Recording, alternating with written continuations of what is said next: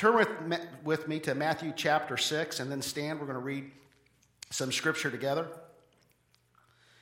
Matthew chapter 6.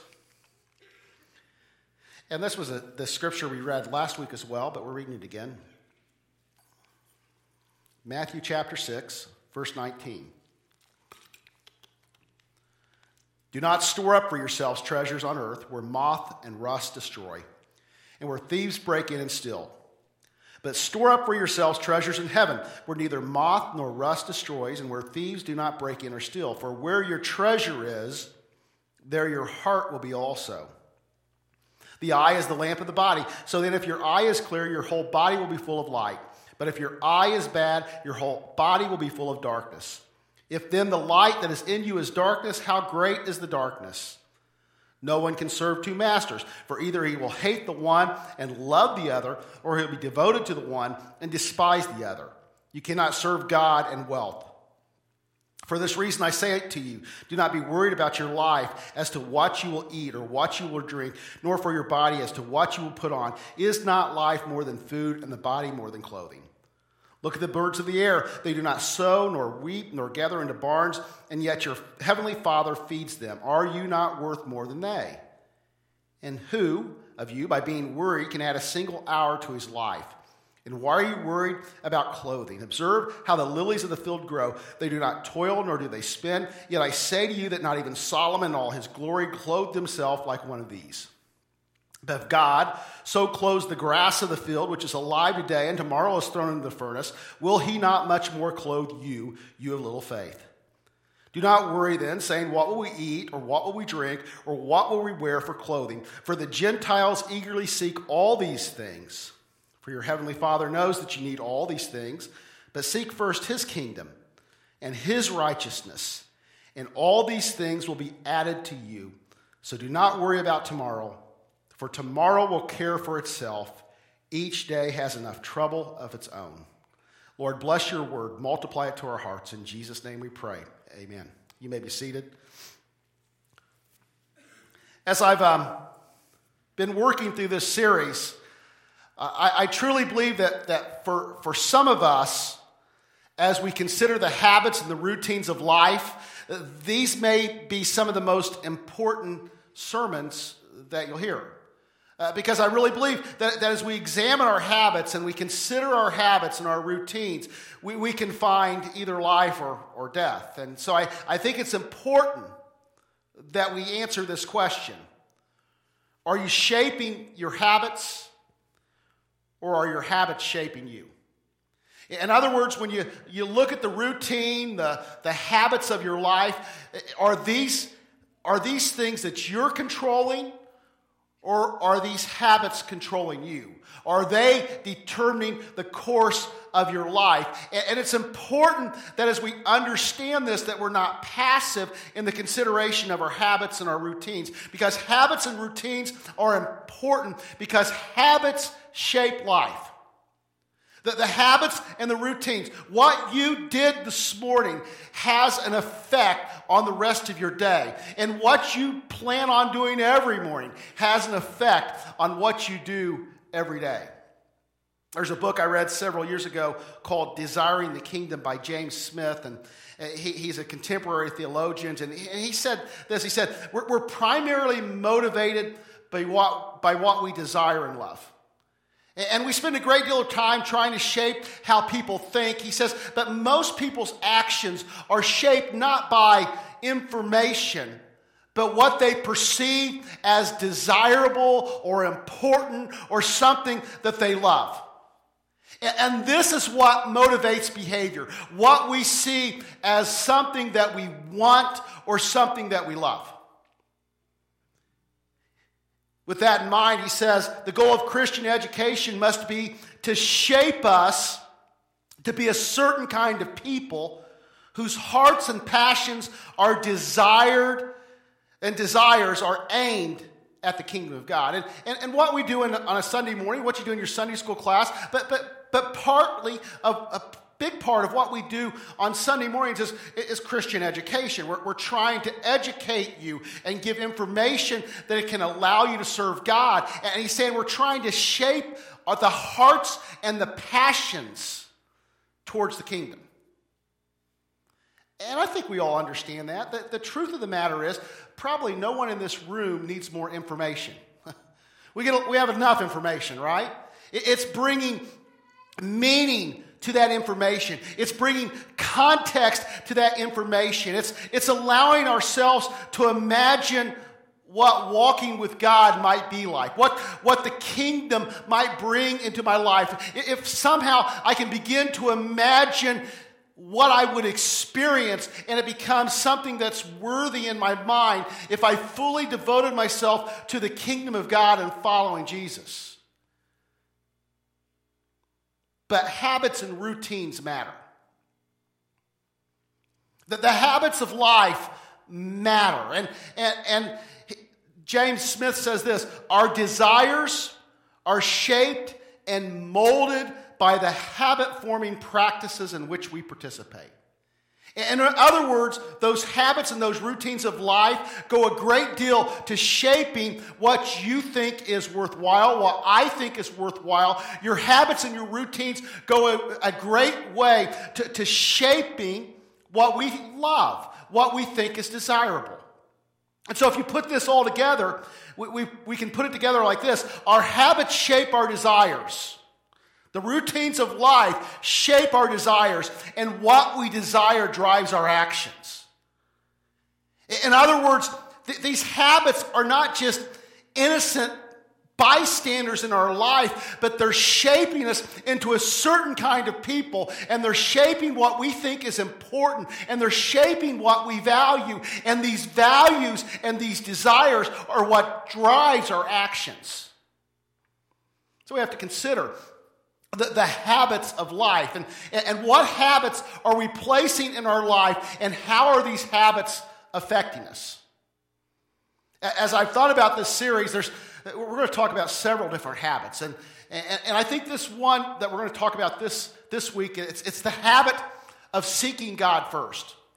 I think when, when we consider the ideal of habits if we get this habit right if this is the habit that, that is primary, if we have the habit of seeking God first in our life, all of the other habits fall into line. So somehow, if we can get this part right, when we get to the other habits, and, and there's more habits, but, but as we get to the other habits, it'll be a lot easier if this is in place first. This habit of seeking God first. Now, Matthew 6, I believe, gives us a, a kind of a, a, a, good image or a great image of, of, of what it means to seek God first and, and, and what commonly we see uh, happening in, in many's life. Matthew 6, uh, 19 through 21 talks about what we value and, and how what we value drives our action, what we desire uh, our, will follow our heart. You know, and if, if we're consumed with, with finances, if we're consumed with money and all those things and, and material things, this will drive our action. Then verses 22 through 23 talks about the eye. And it's interesting language, but, but when he's talking about the eye, he's talking about the heart. And Jesus is using the eye as an example or an analogy of the heart. He says, he's talking about what we desire and what we see and, and how it drives our actions. John Stott, who is a, um, a commentary writer, says this just as our eye affects our whole body, so our ambition, where we fix our eyes and heart, affects our whole life. In other words, what we desire drives us.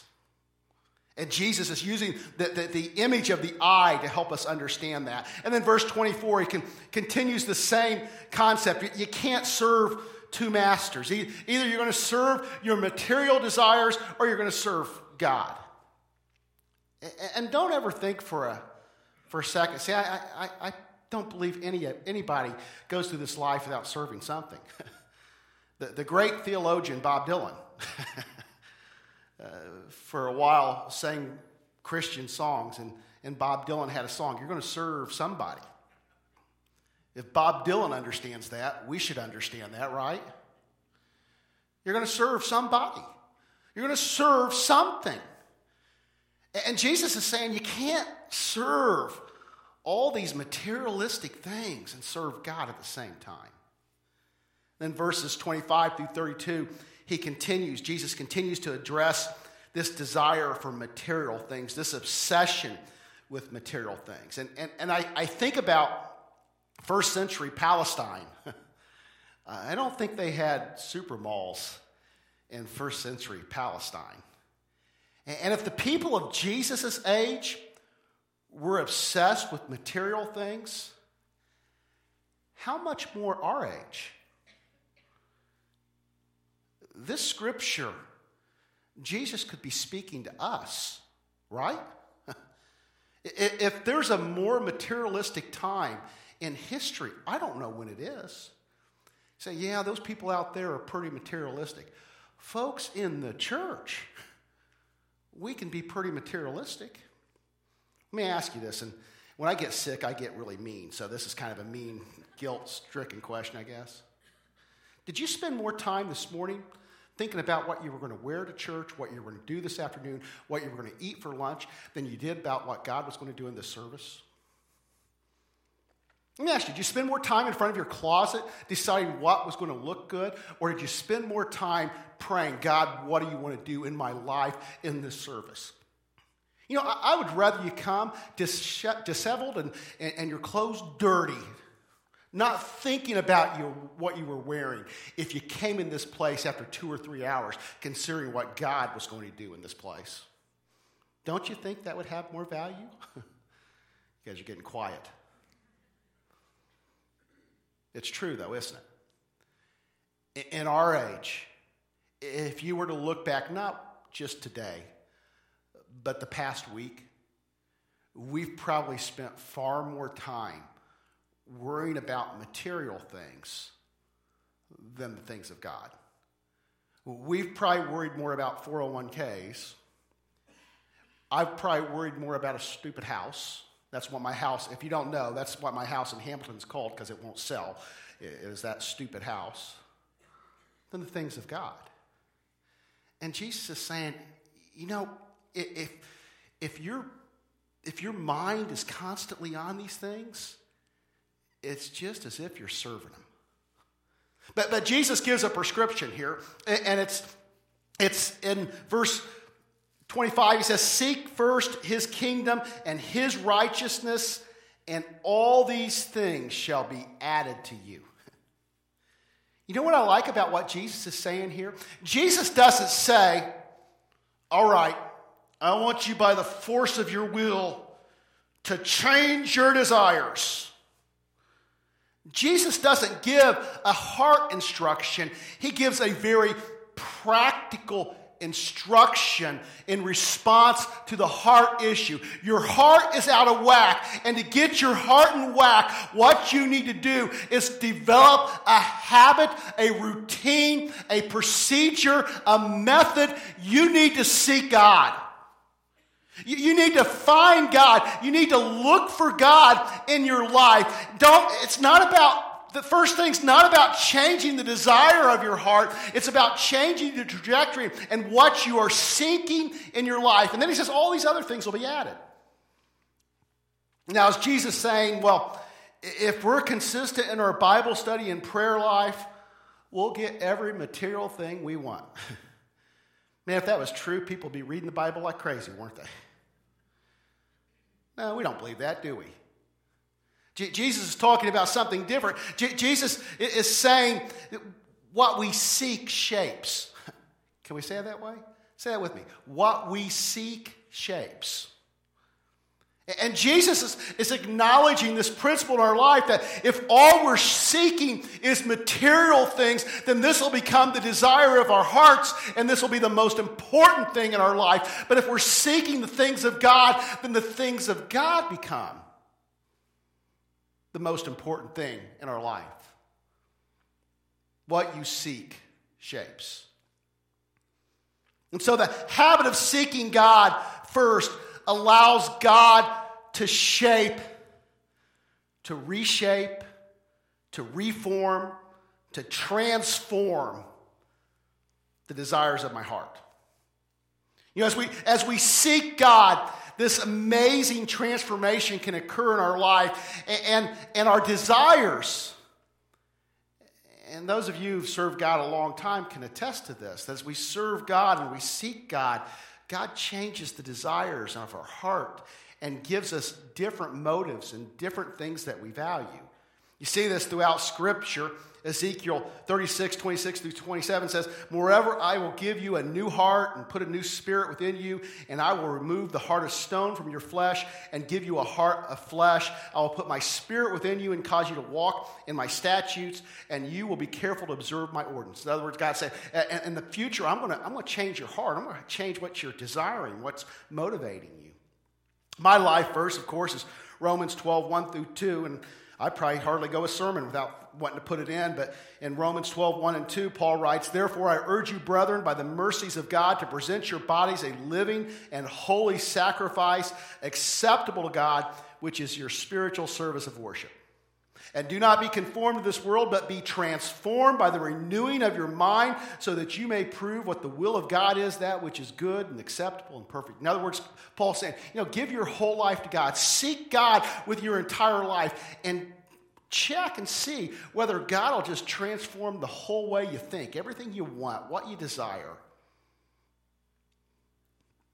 The psalmist says this Delight yourself in the Lord, and He will give you the desires of your heart. It's a pretty good promise. Seek God, delight in God, follow God, desire the kingdom. Seek Him with all your heart, and God can do an action within us. He can change us from the inside out. It's as if seeking can lead to desiring. So, what's it mean to seek God first? And, you know, it's not simply about having Bible study and prayer first thing in the, the morning. It's, it's not about daily obligations necessarily or time. It's, it's not, it doesn't start and end there, although I believe that's part of it. And we're talking about habits. Study and prayer, folks, and, and hear me. Bible study and prayer is the means, not the end. See, Bible study and the prayer is the means by which we encounter this living God who is present with you wherever you are. God will be with you wherever you find yourself this week. And that is why we can pray without ceasing and we can sense his presence wherever we are. And prayer and Bible study is that tool, that habit, that routine that puts us in his presence and allows us to be aware of him at all times. It's a means, not the end. The, the, the end is this connection with God, and it's, it's, it's as if God is with us everywhere, all the time, and He, he is, and, and the end is not just the study, but the connection. To, to seek God first is to say that the God is the priority of my life. He is the reason that I'm alive. He's the reason that I'm here. He's the purpose of my life. He's my future. He's my past. He's my present. He's every aspect of my life. God is the priority of my life. But can we be honest enough to say truthfully, even though we would say that at all times, if someone were to look at the routines of our life, they would say, well, God's just a passing thought. He's just a Sunday morning activity. He's just a Wednesday night prayer meeting. God's just a, an occasional diversion. Isn't it true? I, I, know it's been true in my life that at times we get up and we hit, we, our, our feet hit the ground and we're running from the moment we get out of bed until we get back into the bed and then we fall asleep and, and hardly once has the thought of God crossed our mind. It's as if we're so busy we miss what the purpose, what we say the purpose of our life should be. I saw this video and I think this illustrates it pretty perfect. Meryl, could you play that real quick? This is a bank robbery. I don't know if it's real or not, but I think it illustrates our life. They missed the whole purpose of the call. They ran right, right by it. And oftentimes, folks, we do the same thing. We run right by God to get to our life, and at the end of it, we're standing around dazed and confused, wondering what just happened. See, I think it's our routines, our, our habits, and, and, and when we have the correct habits and the correct routines, they, they help us not to miss the point, to not miss the reason. See, habits establish priorities. They, they set our priorities. And, you know, we, we can think about it very easily in our physical life. If, if the point of your life is to get in good physical shape, then the habit of exercise establishes the point. Well, spiritual disciplines in our life and, and, and, the habit of spiritual disciplines in our life establish what we say is our priority. And if God is the priority of our life, then these routines and these habits help establish that priority. Now, now there's all sorts of, of, of spiritual disciplines, and our, our focus this morning will be on, on regular prayer and Bible study because I think this is central prayer and Bible study is central to being a believer. As a matter of fact, some Christian writers will say that, that to say you're a Christian and not be praying is the same as saying you're a human and you're not breathing. You can't be alive in Christ unless you're, you, you have a prayer life of some type and, and time in His Word. I, I think they're central. If we want to be followers of Jesus Christ, I think it goes without saying that we spend time in the Word and we spend time in prayer. And, and I'm not trying to lay any guilt trip on you, but, but, but I want you to understand this morning if you're trying to serve God and there's no prayer and there's no study of God's Word, it's impossible. And you're, and you're, if you're doing it without these central tools, then, then you're frustrated and you're living less than what God wants you to live. We can't just do it on a Sunday morning or in a Sunday school class. We, we need private times in prayer in the Word. These are primary, but there's other tools and other spiritual disciplines. And, and so, what I, instead of trying to preach through all those, what I did is I put in your resource, in your handout, uh, there are several books that, that I personally read that, that are good books that provide uh, additional tools celebration of discipline, um, uh, up, the upward call. Um, the Life You've Always Wanted. These are all spiritual formation books, books that provide uh, just examples and tell you uh, different spiritual discipline tools. Also, uh, any of your staff is willing to meet with you. As a matter of fact, I think Pastor Joe Case has a master's from Northwest University, Northwest Nazarene University, on spiritual formation. And I, any of us would be willing to meet with you at any time and talk to you about spiritual disciplines you can incorporate in your life, things that will help you grow closer to Jesus. That's the point right? right?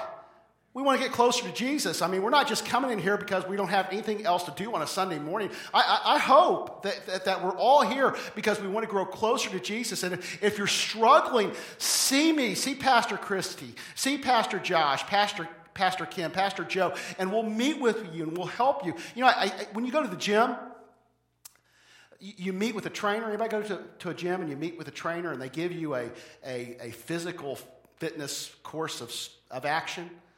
I think the church should be like that, don't you? and it can be. Just come to us and, and we'll help you and, and we'll give you suggestions and, and we'll talk to you about ways that you can grow closer, closer to Jesus. So, but, but prayer and Bible study is the one we're going to talk about today. And uh, to, to begin just the last part of this sermon, to seek God first, we need to establish regular habits of prayer and Bible study. It needs to be something that is routine and habitual in our life. Every day there should be prayer and Bible study. And, and the question is when. And I got to tell you, it just, as I've worked through this sermon, God's kind of been working on me because I'm an early morning person. Uh, I, I, like to read and do my Bible study and pray in the morning. I like to come in the office as much as I can and do that first thing. It's, you know, I, I have the great privilege of being a pastor. I, I know all of in here don't, don't have that privilege, so I come to my office, shut my door, and start reading my Bible, and I'm working, all right? And, and so that's that great privilege. And I enjoy, and I, I seem to get the most out of it in the morning. And, and I know there's people, oh, it's afternoon or it's evening. And I want to suggest that perhaps the win is not just one time, but several times if we want to grow as close to God as He wants us to. And I want you just to hear me this morning. There, there's some reasons why I believe that this should be situated throughout the day. And I'm preaching, like I say, to myself as well, because there's habits I have to incorporate to accomplish this. See, I, I think throughout the day, morning and in the middle and the end is important. Now, praying in this way and, and praying uh, more than one time and being in the Word more than one time throughout the day is supported by Scripture. it, it is supported by church tradition. And, and modern scientific findings support setting regular times for prayer and Bible reading throughout the day. If you look through the Bible, now that the Bible never says, okay, here are the times of prayer, but when you read through the scripture, you often find different times as being significant in prayer time. So much so, even though the, the, the law of the Levites did not command specific times, the early Jews did command additional times and significant times. And we find the New Testament Christians following the same pattern of praying early in the morning and then around noon and then the evening time. And these patterns of prayer were part of their life. What we find it throughout church history and, and other denominations who are more liturgical have these significant, specific times of prayer and Bible reading. We, we find scientific studies even suggest that we learn in different ways at different parts of our day, and that somehow there's a, there's a, a difference when you read the Bible at noon than at 6 a.m. and when you read it at 9 p.m. And, and somehow the truths can be incorporated in different ways in those times. So I wrote these little simple things this morning, but I think they're true. Early prayer and scripture sets direction. I, I think as we pray early in the morning, and, and I know some of you are saying, well, Pastor, I'm not a morning person. you know, I, I'm a grouch in the morning. Well, maybe early prayer and scripture would help, okay? But it sets the direction, the trajectory of our day. And, and, and I guess the first question I have to ask is what's your habit in the morning? Now, the psalmist in 63 1 says, Early will I seek you, O Lord. So we have a lot of scripture that talks about seeking God first thing in the morning, but, but what's your habit? How, how do you get up? How, what do you do when you wake up? I mean, do, do, do you hit the snooze button? Who hits the snooze button more than three times? Raise your hand. Yeah. Uh, it's hard to get out of bed for some people. I understand that. But, but do, when you hit the ground, are you going? Is it, is it like this frantic rat race? Are you getting kids on the bus and, and then you're running and you're, you're grabbing a bite and you're, you're drinking coffee and you're, you know, you're, you're zooming through traffic? Of course, you're not speeding, right? You know, I, I understand. I, I'm not so far away from families with little kids. I mean, I've been there, done that, not going back.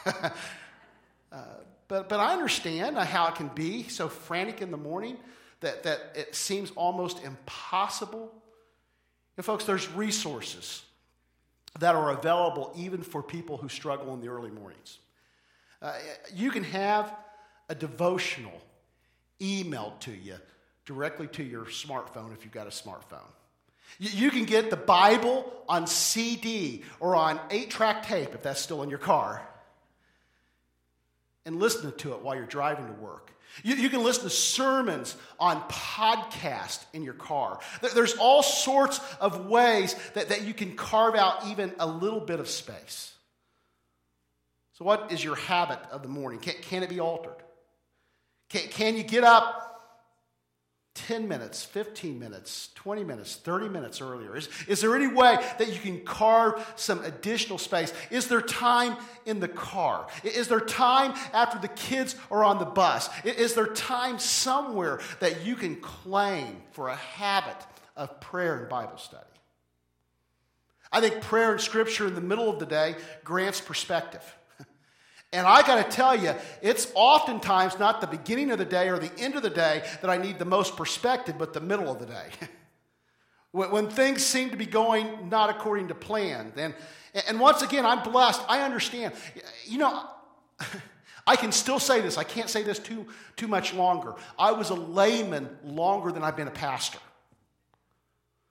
And I understand, you know, I'm standing up here as a pastor, and, and, and, Pastor Josh, we can come in the office and close our doors and start reading the Bible, and nobody will look funny at us. But if you did that at work, right? They'd say, Well, don't you have work to be doing? I understand. But, but I also have the perspective of a lay person in that there were times in my day that I could have chosen to read the word and pray.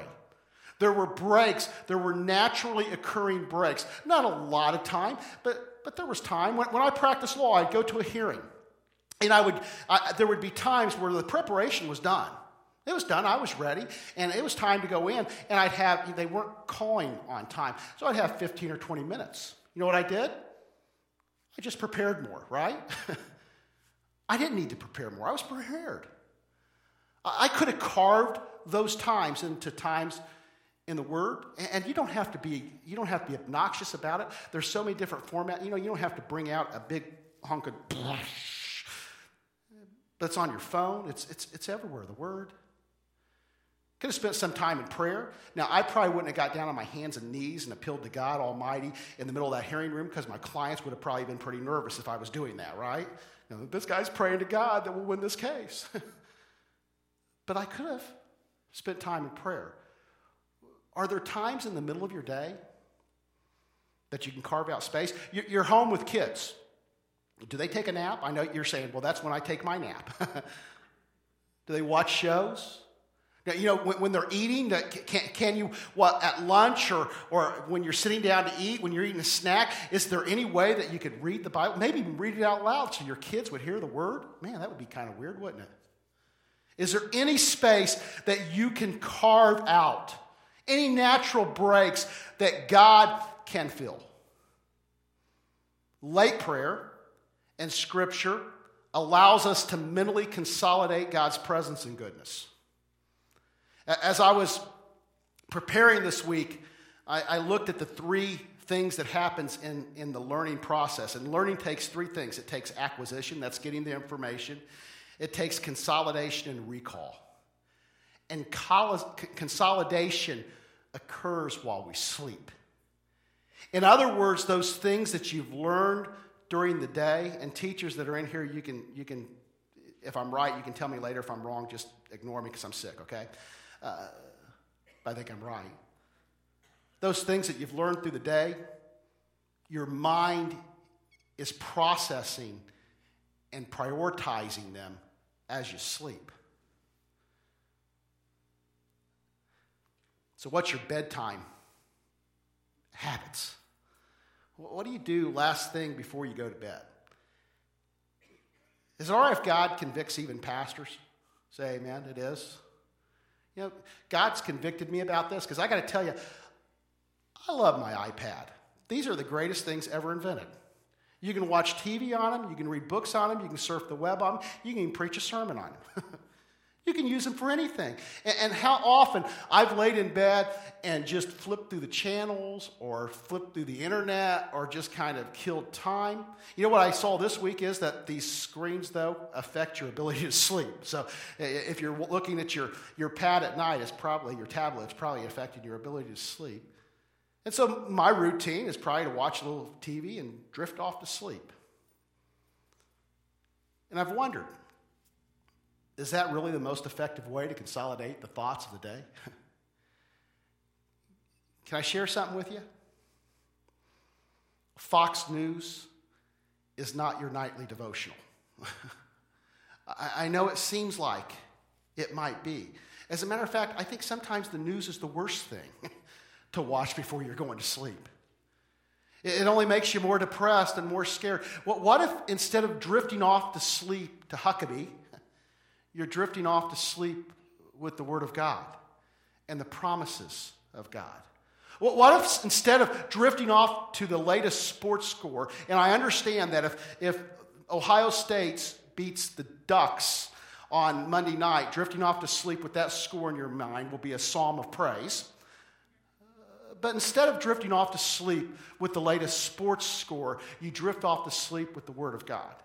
That, that somehow, by looking at the Word of God, that somehow the goodness, the graciousness, the presence of God becomes consolidated in your thinking patterns? What are your bedtime habits? Can, can, can, can you alter them so that, that at the end of your day, in the beginning of the day, and sometime in the middle of your day, you're finding time for God's word and prayer? What's the goal? The goal is not the habits, but the goal is an awareness of the continual presence of God.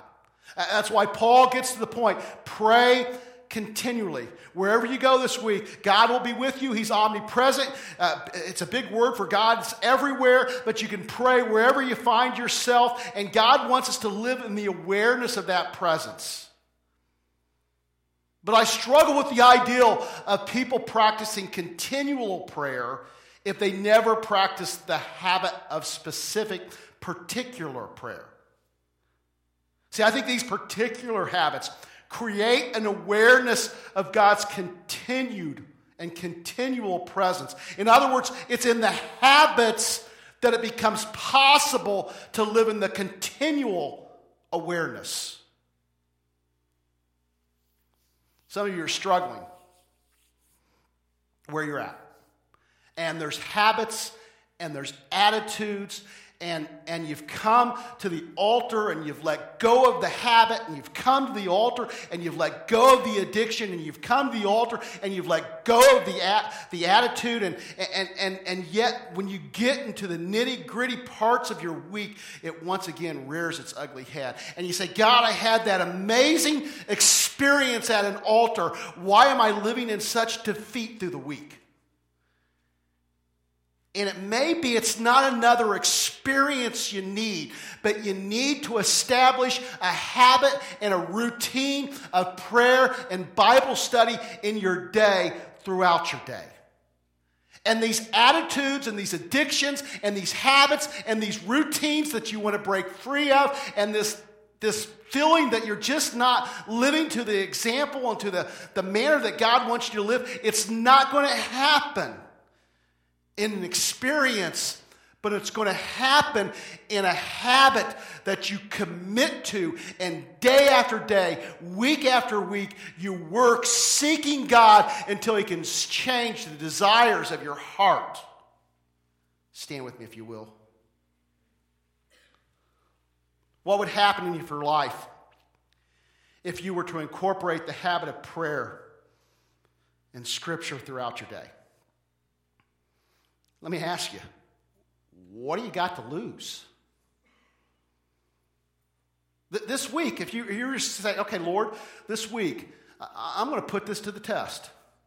This month, January, for the rest of the month, I'm just going to put this to the test and, and just see what happens. What do you have to lose? You know, some of you have struggled with things and, and, and for years. And, and this may be. You know, this whole idea of, of just seeking God multiple times through the day. Maybe the answer you've been looking for. What do you have to lose? We're going to pray, and then you're going to be dismissed. Lord, right now, I pray that you'll help us to, um, to process this message. And Lord, if there's been parts of this message that's not pleasing to you or, or not your will or not your thoughts, I, I ask that you'll help us to forget it. But Lord, as you've spoken through this simple vessel, I, I pray that you'll help us remember. Give us a willingness, Lord, to try. Uh, to, to try to listen to your spirit, to try to do the things your spirit is calling us to do. And Lord, as you move, may we be willing just to follow. Lord, I give you praise and I give you thanks for your word. I give you praise and thanks for the ability, the invitation to pray. Help us, Lord, not to take it lightly. Help us not to take it for granted. And Lord, most of all, help us to practice it. Now, Lord, be with us, go with us, anoint us with your presence. And Lord, as we encounter others this week, may we demonstrate your glory. May we be salt and light. In Jesus' name we pray. Amen. God bless.